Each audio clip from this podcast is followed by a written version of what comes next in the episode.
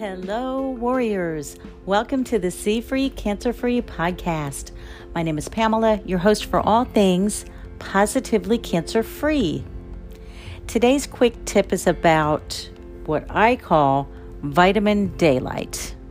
Of course, it's vitamin D, but in my opinion, it's the best way to get this essential vitamin is from our very own sun.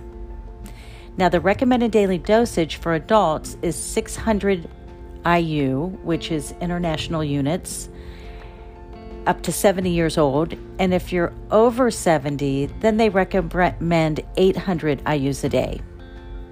Of course, there are really great supplements in the market, but if you can step outside and have your skin exposed in as little as 10 to 15 minutes, you can have the vitamin D that you will need for the whole day. Now, if you're wondering if sitting inside by a sunny window works. Although it may feel good, glass will actually block out the UVB rays that are needed to make the vitamin D. Also, if you're in indirect sunlight or in the shade, as long as you have some skin exposed, say your feet or lower legs, your body will make the vitamin D.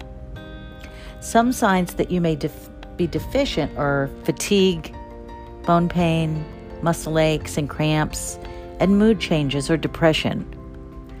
If you live in a part of the world where the sun does not shine much, move.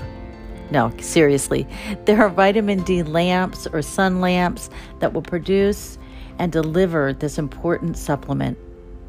However, you get your vitamin D, just be sure to get some daily to strengthen your immune system, combat illnesses, and to keep your body feeling great.